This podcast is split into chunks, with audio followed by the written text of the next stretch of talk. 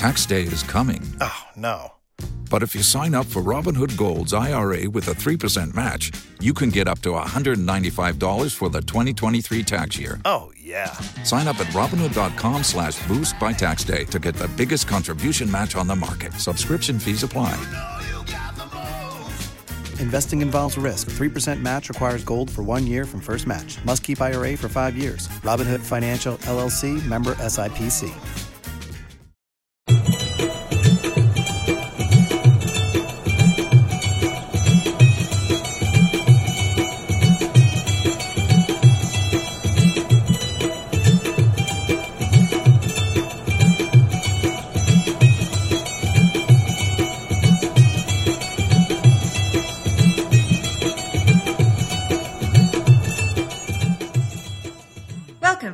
Bollywood is for Lovers. I'm Erin Fraser. And I'm Matt Bose. This week we're going to take an in depth look at Aditya Chopra's landmark romance, Dilwale Dulhania Le Jayenge, or DDLJ. We'll discuss the star making role for Shah Rukh Khan, as well as his legendary pairing with actress Kajol, and the film's enduring popularity and significance in Hindi cinema. Whether you've seen the film hundreds of times or this is your first introduction, come fall in love. And if you haven't seen it, that's something that they say in the movie. Uh, yeah, that's the tagline of the film. You Yeah. ruined you ruined my inside joke, Matt. yeah, well, you know, it's for new people. We're helping. okay. Uh, welcome back, lovers, uh, to another what I hope to be, you know, exciting, interesting, and informative episode of Bollywood is for Lovers. It better be. Yeah, or uh, or you get your money back. Yeah. You'll get everything you paid for this podcast back. Guaranteed. Uh, before we get into things, we have a new review, Matt. Oh, great. Uh, once again, I want to thank everyone who has reviewed, uh, whether given a star rating or written a full review. Uh, we really appreciate it. This one comes from House of Glib, who says, I want to bottle this enthusiasm. Want to hear two smart, enthusiastic, and attractive, which doesn't matter so much on a podcast, but still helps. Aw, thanks. People discuss a fascinating subject that has gone largely ignored in Western culture since the beginning of forever, then this is the podcast for you. Erin and Matt will not only change the way you look at Bollywood, they will cost you money as you end up buying all of the movies they talk about that you can't find on Netflix. Worth every penny. Well, House of Glib, aka Allan Mott, does not want his money back yet. Yeah. So that's that's looking up for this episode. Listen to Allan. Allan knows what he's talking about. Hi, Al- Hi Allan. I encourage anyone who's listening who hasn't left a review to consider leaving us a review. We will read all of them out on air. Um, and once again, thank you, Allan, for those kind words. Yeah, and I want to also give a shout out to uh, the site that I am the arts and film editor at, The Pulp. We did a uh, roundup of interesting podcasts to listen to. I asked the writers of The Pulp to all think of something good to uh, listen to. And uh, yeah, Cheryl, the uh, editor in chief of the magazine, said, you know, you got to plug us too. So Aw. yeah, she she mentioned us and said she really liked us. So Aw, thanks, Cheryl. Cheryl. Um, and everyone who's left us positive messages on our Facebook and on Twitter.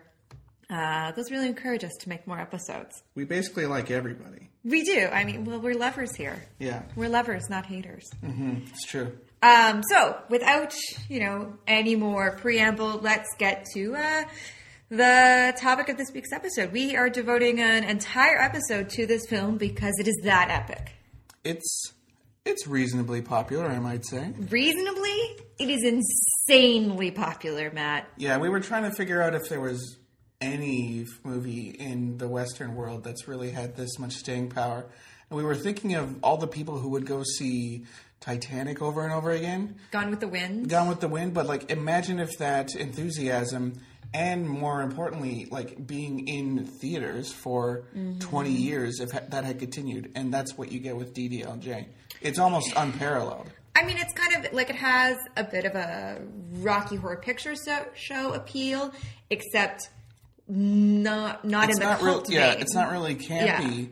But like people go and they rewatch it over and over again and they recite the lines and they dance along. So it has kind of that community spectacle. Maybe it's except more it's like- not like a cult thing. It's more like a just mainstream Bollywood thing. Maybe it's more like uh, Les Mis or Phantom, where people will go see that a bunch of times.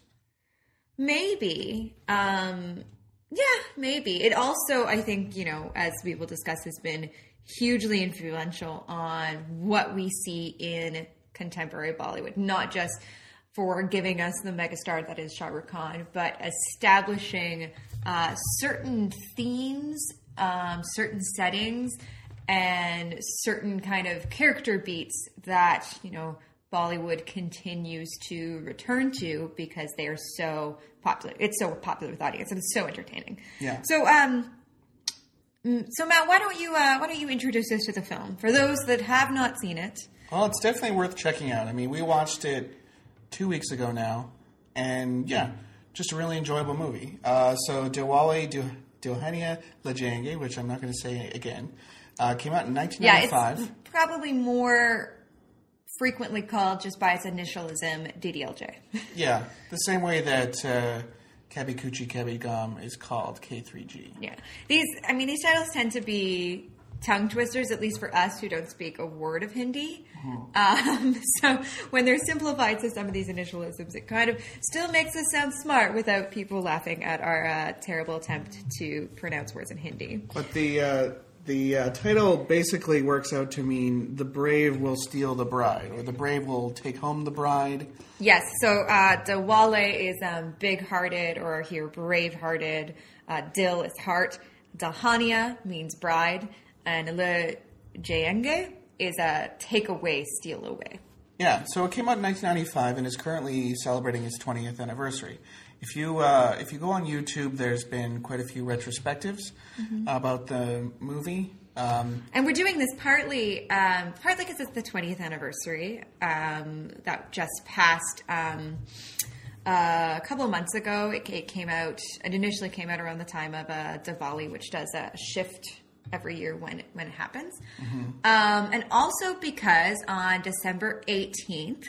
Uh, Dilwale, just Dilwale, with Shah Rukh Khan and Kajol, directed by Rohit Shetty, will be released, and that's probably going to be one of the biggest films released this year. One of the movies I am most anticipating being released on December 18th. And there's another one, Matt.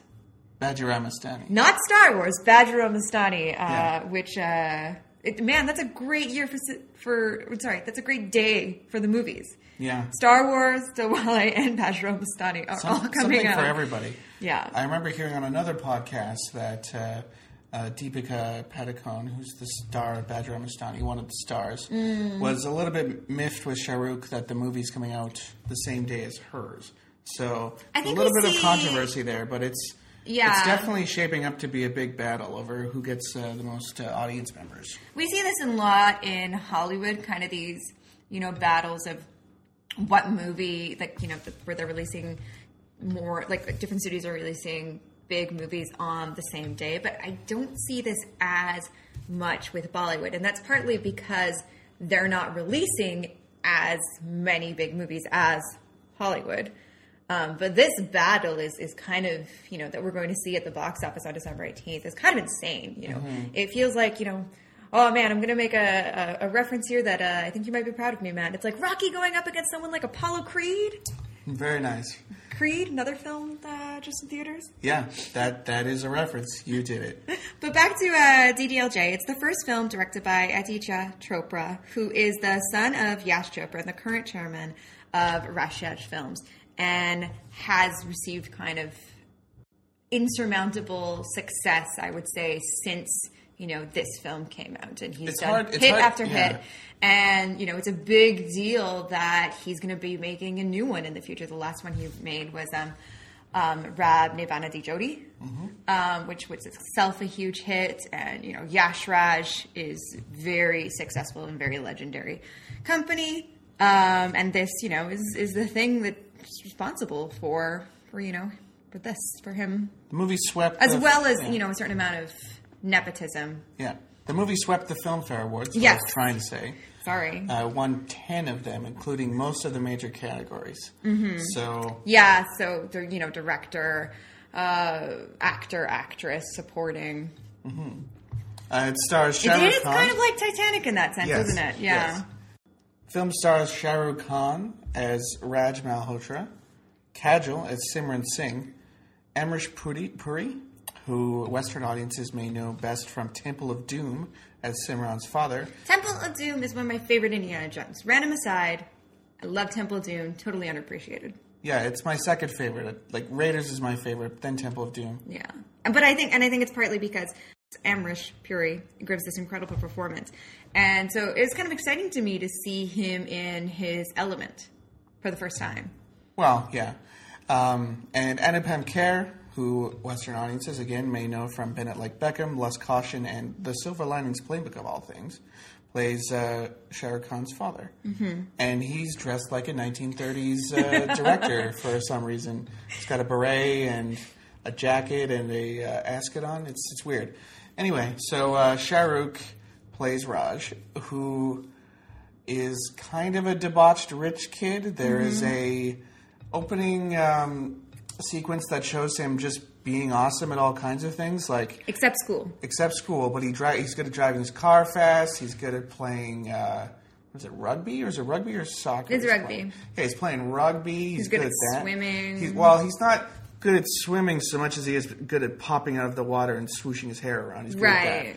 right. And um, Kind of 90s mullety hair, but it works. yeah, so we find him on the day of his graduation from university, and unlike any other university graduation I've ever seen, uh, they mentioned that, oh, one student here actually didn't graduate. Why was he invited to graduation if he didn't graduate? Exactly, like they're not they're not counting the grades that day. Anyway, um, and he finds out that he actually didn't graduate. He flunked out of school. But rather than be mad at him, Anupam Kher is actually pretty pleased. Because he's upholding a family tradition. His great grandfather wasn't educated, and his grandfather wasn't educated, and Anupam Kher dropped out of university. So Raj is just, you know, continuing this, keeping the streak alive. Um, we should say that this is it opens in London. Yes. Both Raj and Simran um, are members of the diaspora. They're non-resident Indians, and they live in London. Yeah, it's unclear if they were born in London. I think Simran was. Raj probably was. Yeah. Yeah, uh, Amrish Puri and Anupam are definitely from the old country. Yes. But uh, Raj and Simran, I believe they're probably born in, in England. Yeah. Anyway, They've certainly grown up in England. yeah. So meanwhile, uh, we find Kajol Simran Singh is a young 16-year-old girl, kind of a dreamer. Oh, she's not. She's not sixteen. She's like eighteen. She's also graduated. Yeah, she's she's young, relatively Mm-hmm. young, and she's um she dreams of a man who, who will come and basically marry her. I guess I don't know. We should also say that uh, Kajol has the most magnificent unibrow I've ever seen, um, second only to Frida Kahlo's. Um, and she's kind of like nowadays gotten rid of this unibrow, but in this film, it's on full display, and she looks great with it. Yeah, she looks fine. It's it's nothing to really uh, be weirded out by. And her skin is so luminous. Yeah. anyway, she's a young girl, kind of a dreamer, and she's dismayed to hear that the arranged marriage that her father put together is going to go through. She's never met this guy. She has to go back to uh, Punjab, where her father's from, Yeah, she's been married to him. betrothed since she was a child to her father's friend's son. Mm-hmm. And so they're back in India, and she has never met him. Yeah. So, kind of concurrently, both of them decide that they want to go on a trip across Europe using this uh, Eurorail pass and visiting various locations. Uh, Raj, Various locations, Switzerland. Switzerland and France. We mostly see Switzerland. Yeah, Raj just doesn't really want to start working at his dad's company or whatever. He just wants to keep slacking off. Whereas Simran, she kind of sees this as a way to, uh, you know, live life before getting Settling married. down. Yeah, and she really wants to, you know, have some new experiences before, presumably having to live in India. I, it's not really mentioned, but I don't think her husband would want to come back to uh, London.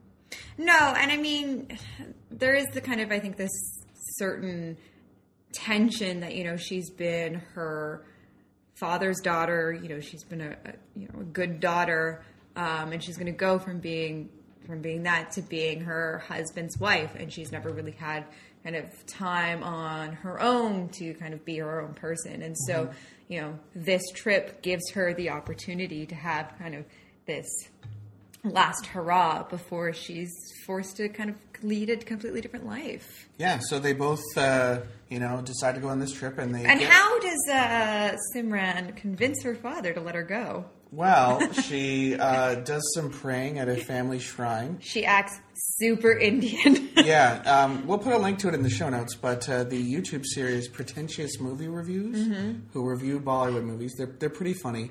Um, with the parts of it I can understand, considering half it's in Hindi, but Yeah. they're pretty funny. They they Get use- some subtitles, pretentious movie reviews. Yes, please. They use this as a good opportunity to show you how to convince your Indian father to get you to do something. So just be super religious and super like deferent to your father. That's the opening. Yeah. That's how you get him to do something.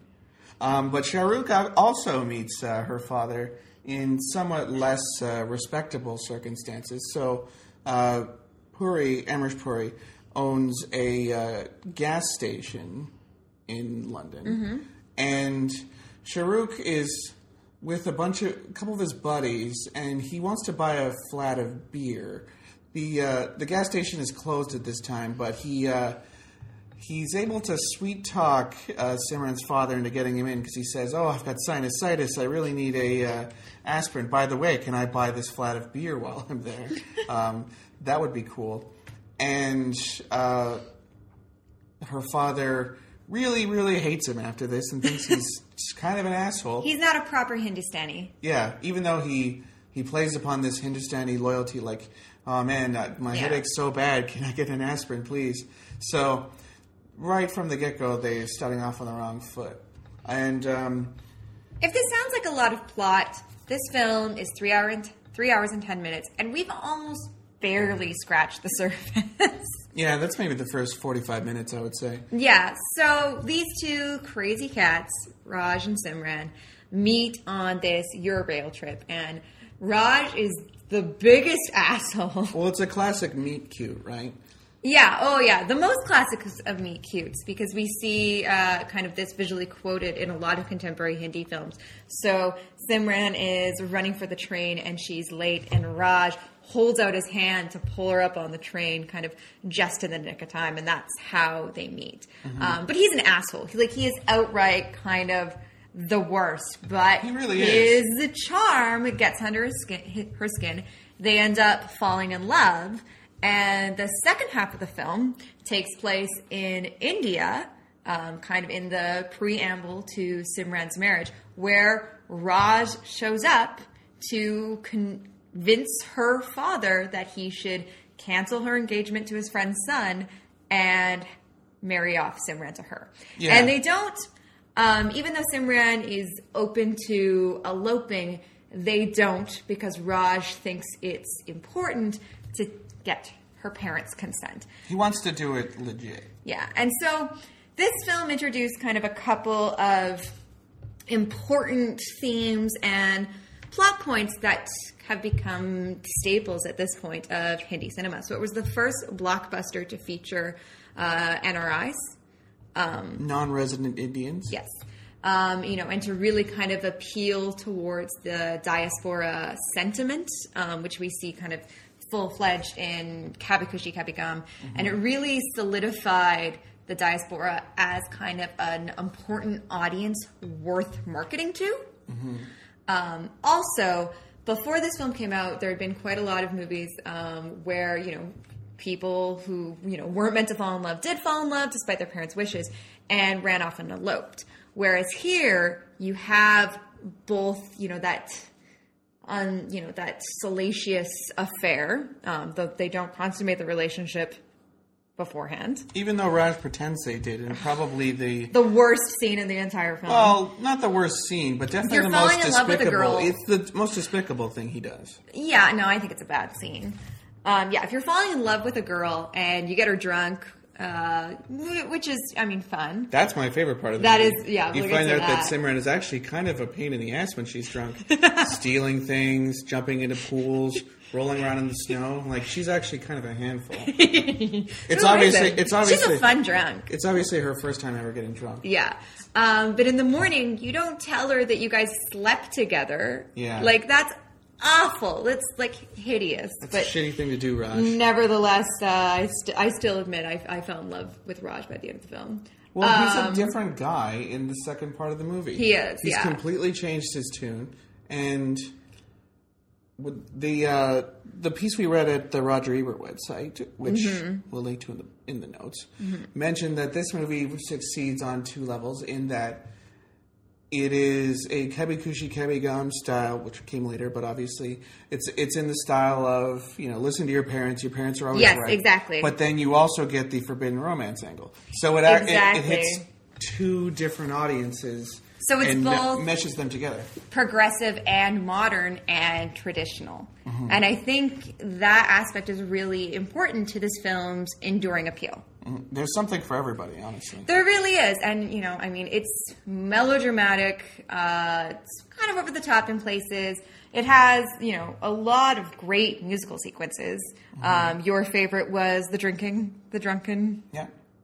I think uh, I think my favorite was kind of this classic moment that I was waiting the entire film to see, um, and it did not uh, disappoint. Where Simran and Raj are reunited in what looks like a canola field, um, and it's just kind of this sweeping romantic song. Uh, canola is also known as rapeseed. It's only called canola in Canada. Oh, really? Yeah. Oh. Canola is actually an acronym. For Uh, Canadian oil low acid, I think. really, Yeah, it's, you know, this has been canola talk.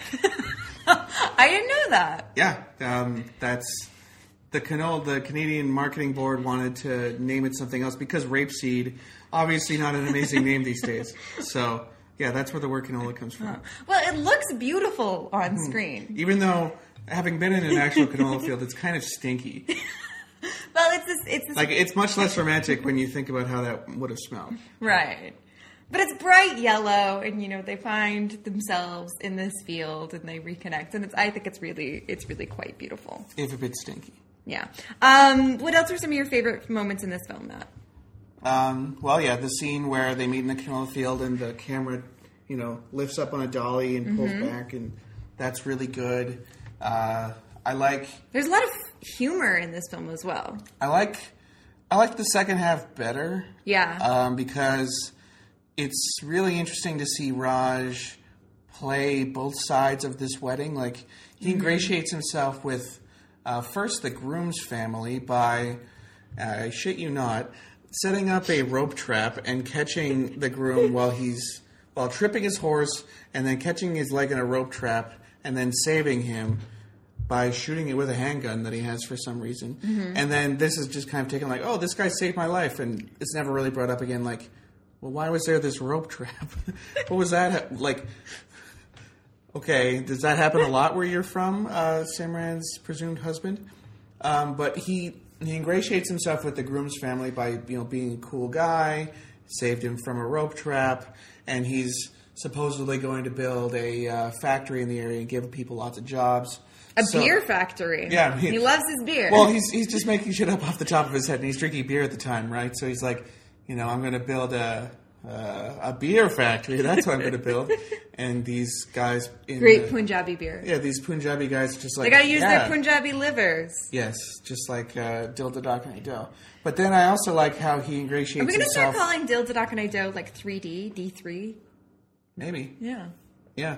Um, and if it gets re-released, it would be DDD3D. Oh, yeah. Uh, but uh, yeah, it's it's interesting to see this guy who we feel is kind of a kind of a jerk, but we know that he's amazing at everything and can be very charming when he wants to. Yeah. and it's fun to see him basically romance a family, like find Yeah. something that everyone likes, and then just kind of ingratiate himself. Yeah, the second half of the film has a much more kind of Shakespearean comedy type feel, mm-hmm. and I think that's part of why I got into it more because you know it has like this character who has to pretend to be somebody he's not, and it's about weddings. Like it just it feels um, really kind of timeless and classical, but at the same time, you know, really modern. Yeah, nothing about nothing about that story couldn't have happened hundred years ago. No, nothing. Uh, the first half, you know, it's kind Has of a Euro travelogue, which is interesting. It is and it isn't because you know so like I mean this film also really set the set like helped solidify Switzerland as this exotic locale that would reappear in Bollywood films all the time, and I think unfortunately um, for being a travelogue, the Alps is really the only place that you kind of see. Although it does have this. And Paris, the, you, you see quite a bit of Paris. are they actually in Paris or are they just Yeah, in it a room? It looked like Paris. No, they're walking around. They go to the Eiffel Tower. Oh, okay. There's there's a bit of Paris. um, which does like their their time in Paris, and it doesn't look like this scene was shot in Paris, but they are in a ballroom. They go to some party um, where they mostly just see an opera singer, and uh, Kajol decides to like give Who's dressed like Fat Princess from the video game Fat Right, yeah, it's kind of odd. Yeah. But Kajol decides to like give Shah Rukh a taste of his medicine and like invites him up on stage to uh, play the piano and he pretends to be terrible and then you discover he's amazing. Yeah. Um, and I also want to add that a young Karan Johar plays like a buddy of his. Rocky. Yeah, he doesn't get a lot to do or a lot to say, uh, but man, is it kind of hilarious You to see him play this awkward nerd. You didn't believe me. I was like, is that Karan Johar? And you're like, no, it can't be. And then I heard his voice, and I was like, I'm pretty sure that's Karan. It is. It's totally Karan Johar. I looked it up. So Bombay Velvet is not his uh, his only performance. He's also here in DDLJ. Um, I think it is uh, time for interval, Matt.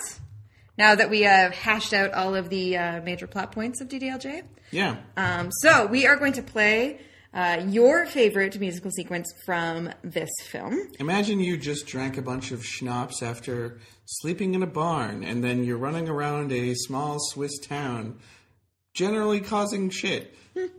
That's what this song is. Yeah, it's a fun kind of youthful romp. So this is Zara Sa Jhoom Loon Main from DDLJ.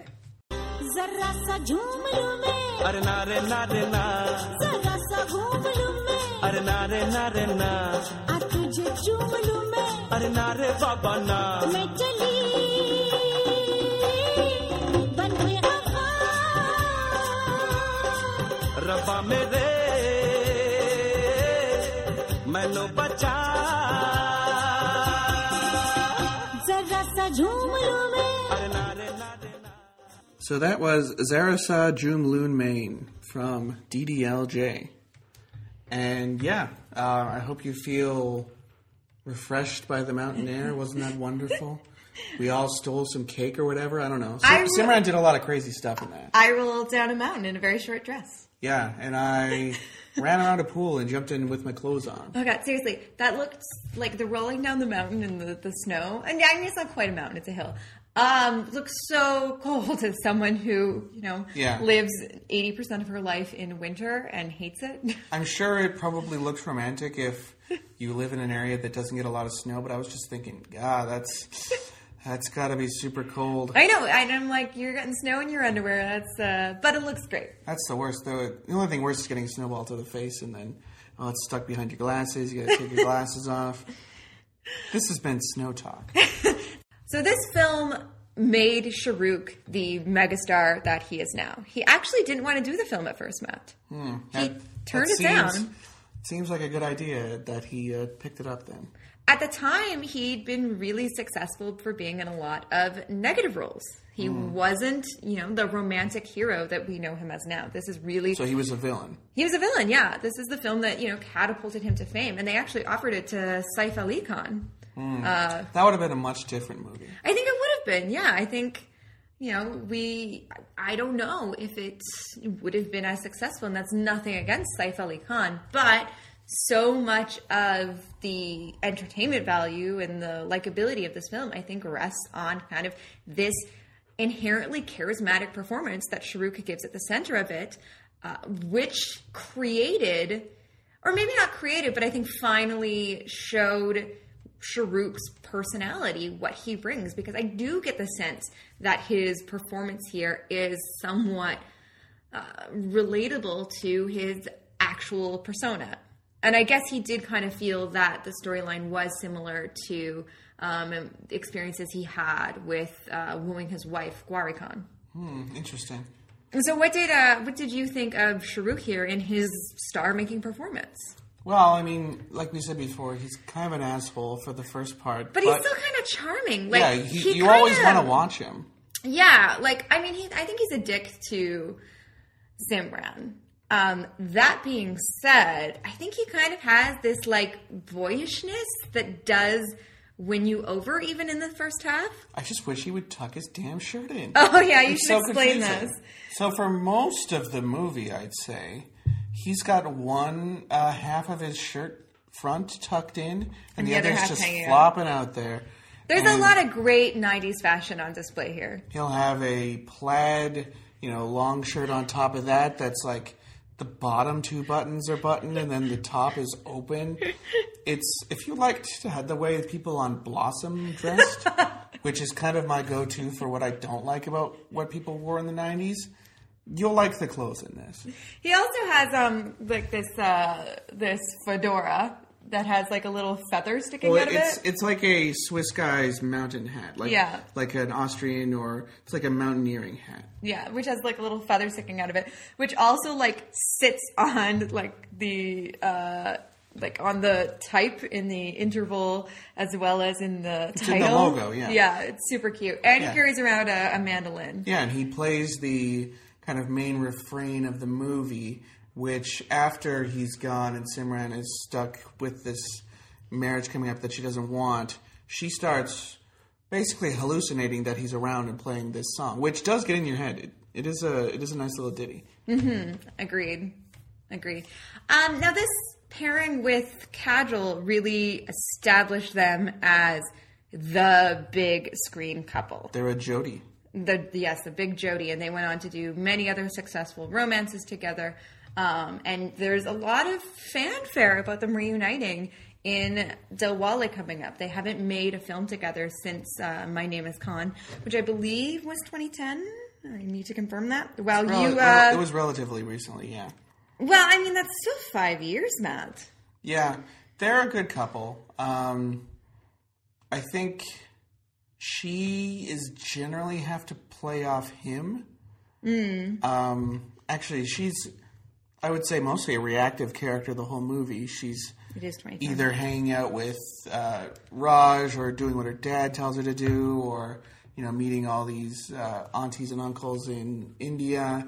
Um, But she's still got like this passion underneath, and I think like she's willing to run away with him. She is willing to run away with him. And I mean, when Kajol's introduced, she's wearing a towel and, and dancing around her room. And so, you know, again, like the film itself, these, she's kind of straddling these, you know, modern sensibilities with these traditional morals. And I think mm-hmm. while she gives a more understated performance, it's just as effective because you kind of see the youthful vitality in her that you know is itching to to come out and express itself but she's also you know trying to please her parents you could understand why someone like Raj would be so attractive.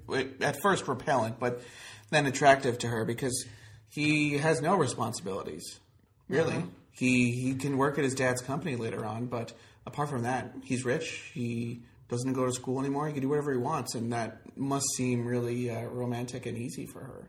but he's also like you know he has this rebellious streak but she discovers that you know he also ha- shares some of the same values that she has you know some of those mm-hmm. traditional Indo- indian values. And so you know both of these characters embody that best of both worlds mentality that the film is mm-hmm. kind of built upon. Mm-hmm.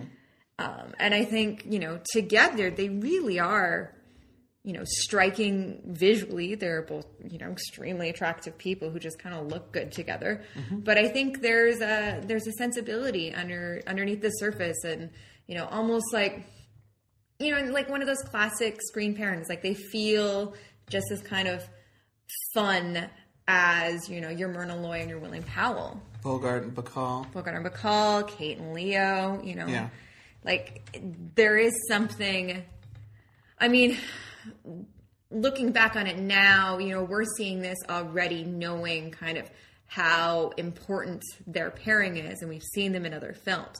But seeing, you know, the one that first put them together, it is still electrifying. I think it still has impact, and you can see why audiences gravitated towards that and fell in love with them as a pair. And we should probably mention just how much audiences have gravitated towards this movie because Yes. it's astounding. The, yes. So this film is the longest running film in Indian cinema history, and maybe ever. It is. It is still running. It is Twenty still years running. later, there is a theater called the Maratha Mandir in Mumbai that has been playing this movie for twenty years. Yeah, since its release in 1995. Um, they did actually end the run in uh, February after February this year. February this year after 1,009 straight weeks due to low attendance. Uh, the last screening had 210 people. And That's the- low attendance That's low attendance. yeah. And the cinema seats a thousand people. Yeah. Um, however, they've reinstated it. So it's it's still Well, they'd be so stu- They would be stupid to not be showing it right now. I mean, it's the twentieth anniversary. Mm-hmm. Like, I could see maybe the seventh anniversary. you, would, you wouldn't show it, but now Well, there's a lot of fanfare again. Like, I mean, show Sholay screened for five years, um, and there's been a, a, quite a number of other popular Hindi films that have screened for long periods of time, but 20 is kind of insane. And people, you know, keep going to this movie. And so, like, I was comparing it to Rocky Horror at the beginning of the show. It has this appeal where people want to watch it over and over and over again, and they can quote the lines and they'll dance. And I think going, you know, uh, Yeah. we don't know. We've never been to India. We'd love to go. But going to see, you know, this film in this theater has a certain kind of traditional appeal, from what I understand. I wonder if it is closer to theater in that way. Because now I'm thinking there's that play that's run in uh, London, Mm-hmm. uh, The Mousetrap. That's that, that's gone for years and years and years. And there's got to be something that brings people back to this kind of thing. I mean, I would probably go see Dune fairly regularly if that was on screens. I would, I would, you know, I'd make time out of my day. Well, I mean, there's there's something comfortable in the familiar, and when you really hit on something that kind of you know has these timeless values that is kind of as enjoyable and entertaining as this film. And I think of like something like The Wizard of Oz, you mm-hmm. know, which, you know, continues to play on TV. and Star Wars. Star Wars, you know, which I could watch umpteen times and never get sick of. It's I could watch Life. The Big Lebowski every day. Yeah, yeah, but I mean, really, like, really, I'm thinking like the Wizard of Oz. Um, Mm-hmm.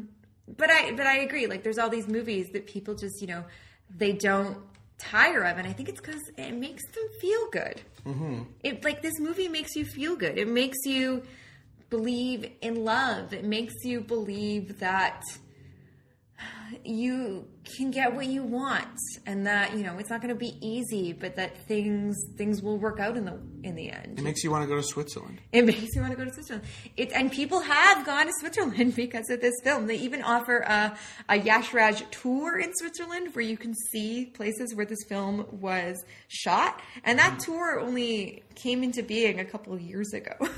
Yeah. Well, it's probably, you know, people who saw it 15 years ago showed their children, and now, you know, it's a multi generational generational thing. Mm-hmm. Um, yeah, it's it's definitely worth checking out if you haven't seen it. Mm-hmm. It's a little long, but they all are. yeah, but it doesn't, and I don't think it feels its length, especially in the second half. Yeah. It if you're if you're concerned about the length, you know, watch the first half, putter around for an hour or so, do something else, come back. It's almost a different movie, to be honest, when you come back. Yes and no. I mean, I think like it, it's kind of bifurcated in a really natural way because you know the first half of it takes place overseas, and then the second half of it takes place in India, and it kind of you know in the way that the film straddles these two lines, I find these two halves are straddling these two lines. Like I think they're really kind of mirror images of one another. Um, even though I did kind of prefer the second half. Yeah, there's uh, motifs and actions that get repeated throughout, and yeah, it's not quite like some uh, Bollywood movies where the shift is incredibly dramatic between the two, but it does it does turn into a movie I like better. Yeah. Okay, Matt. Um, so you mentioned earlier uh, an article on RogerEbert.com by Scott Jordan Harris. Um, DDLJ, the record-breaking Bollywood rom-com celebrating a thousand weeks in cinemas. So uh, he wrote this in December 18th, 2014, to celebrate the thousandth week that it played in Mumbai.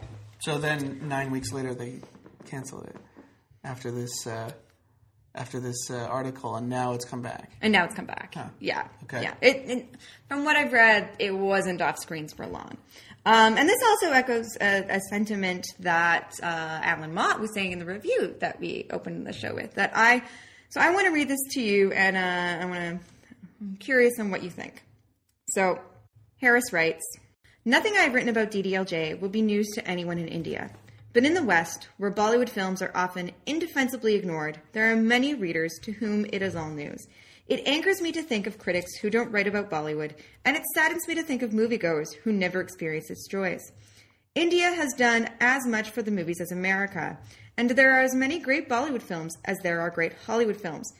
Not to have seen Mother India, Pyaasa, or Sholay is not to have seen Gone with the Wind, Casablanca, or Star Wars.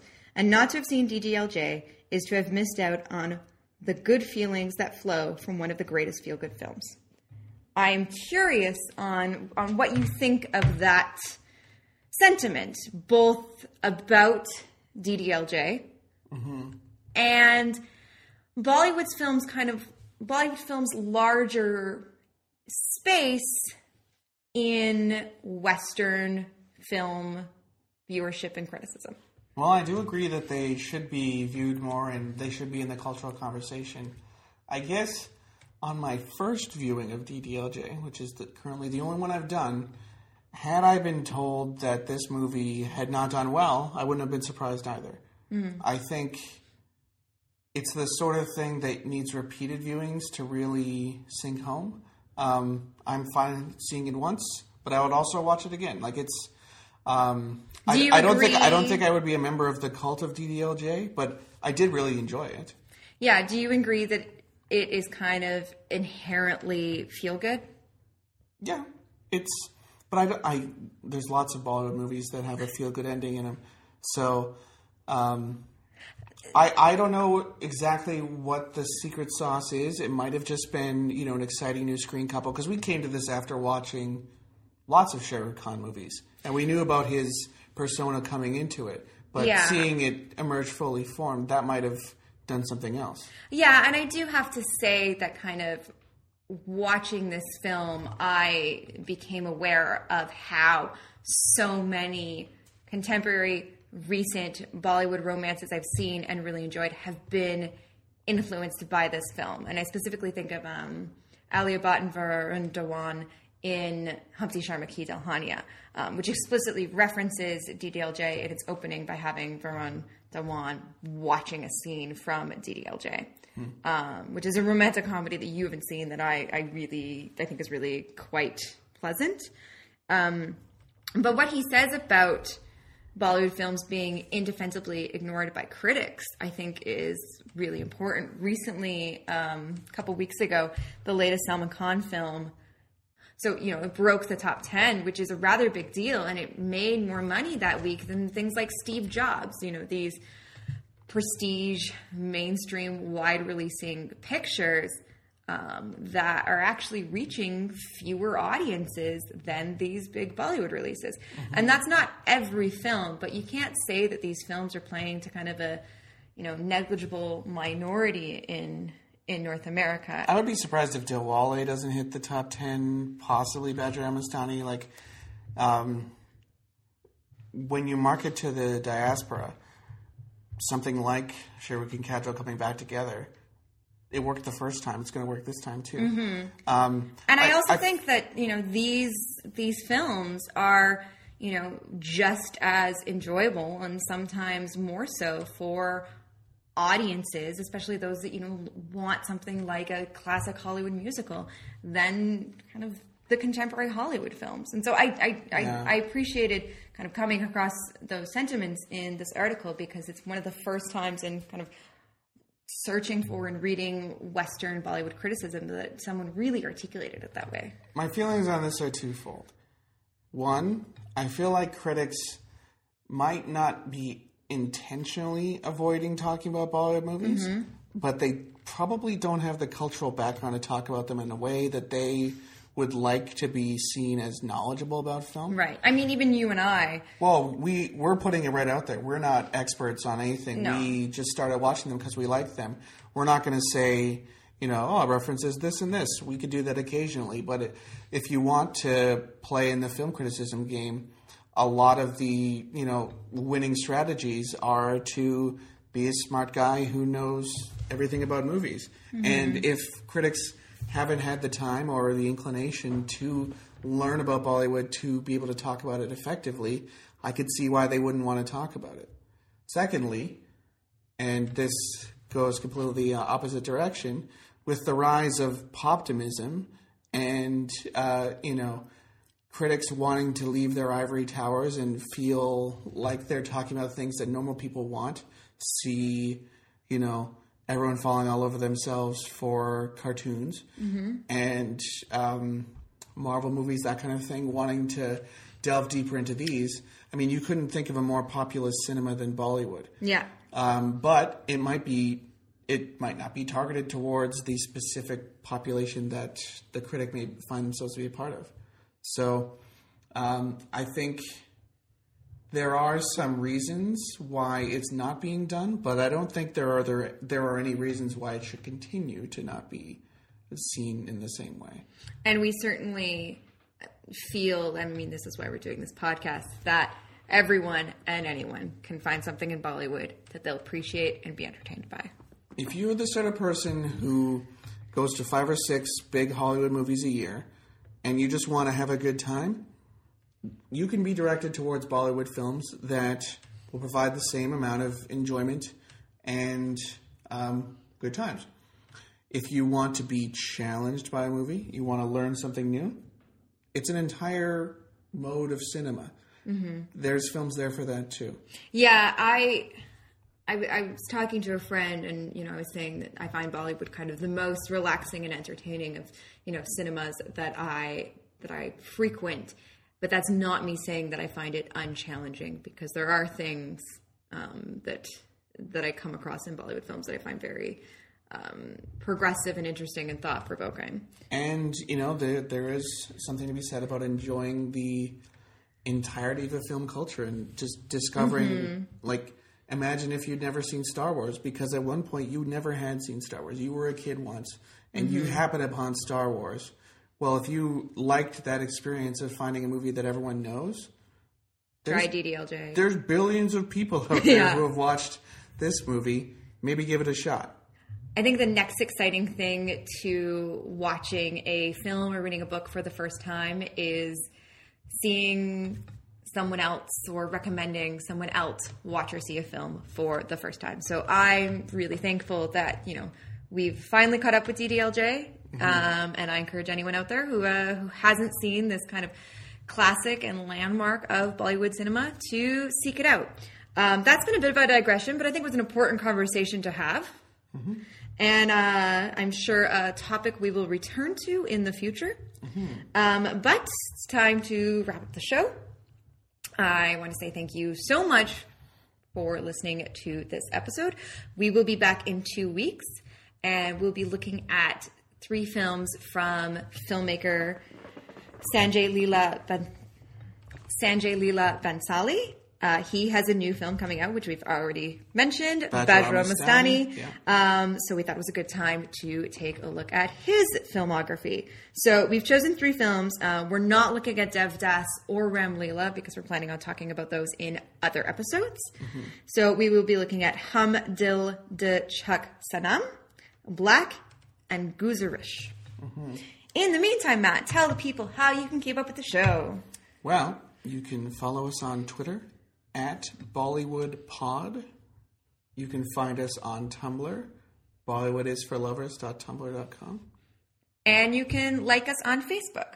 Yeah, just check um, Bollywood is for Lovers on, in that search bar at the top there. Please let us know if you have seen DLJ. Please let us know if you've seen DDLJ or if you have yet to see it and uh, what you think about this uh, classic film. Did it resonate with you the way it has resonated with so many other Bollywood lovers? Is there a movie that you could watch that many times? Mm-hmm. Let us know.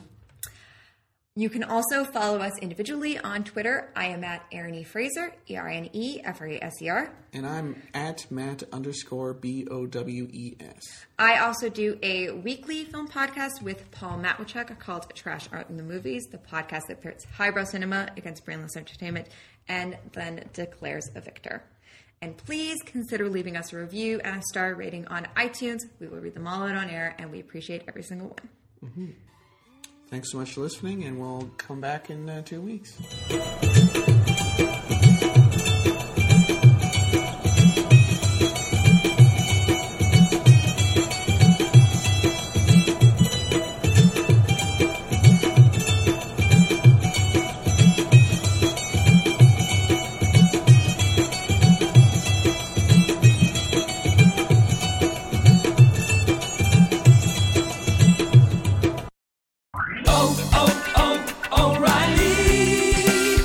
Need parts? O'Reilly Auto Parts has parts. Need them fast? We've got fast. No matter what you need, we have thousands of professional parts people doing their part to make sure you have it. Product availability. Just one part that makes O'Reilly stand apart. The professional parts people. oh, oh, oh, O'Reilly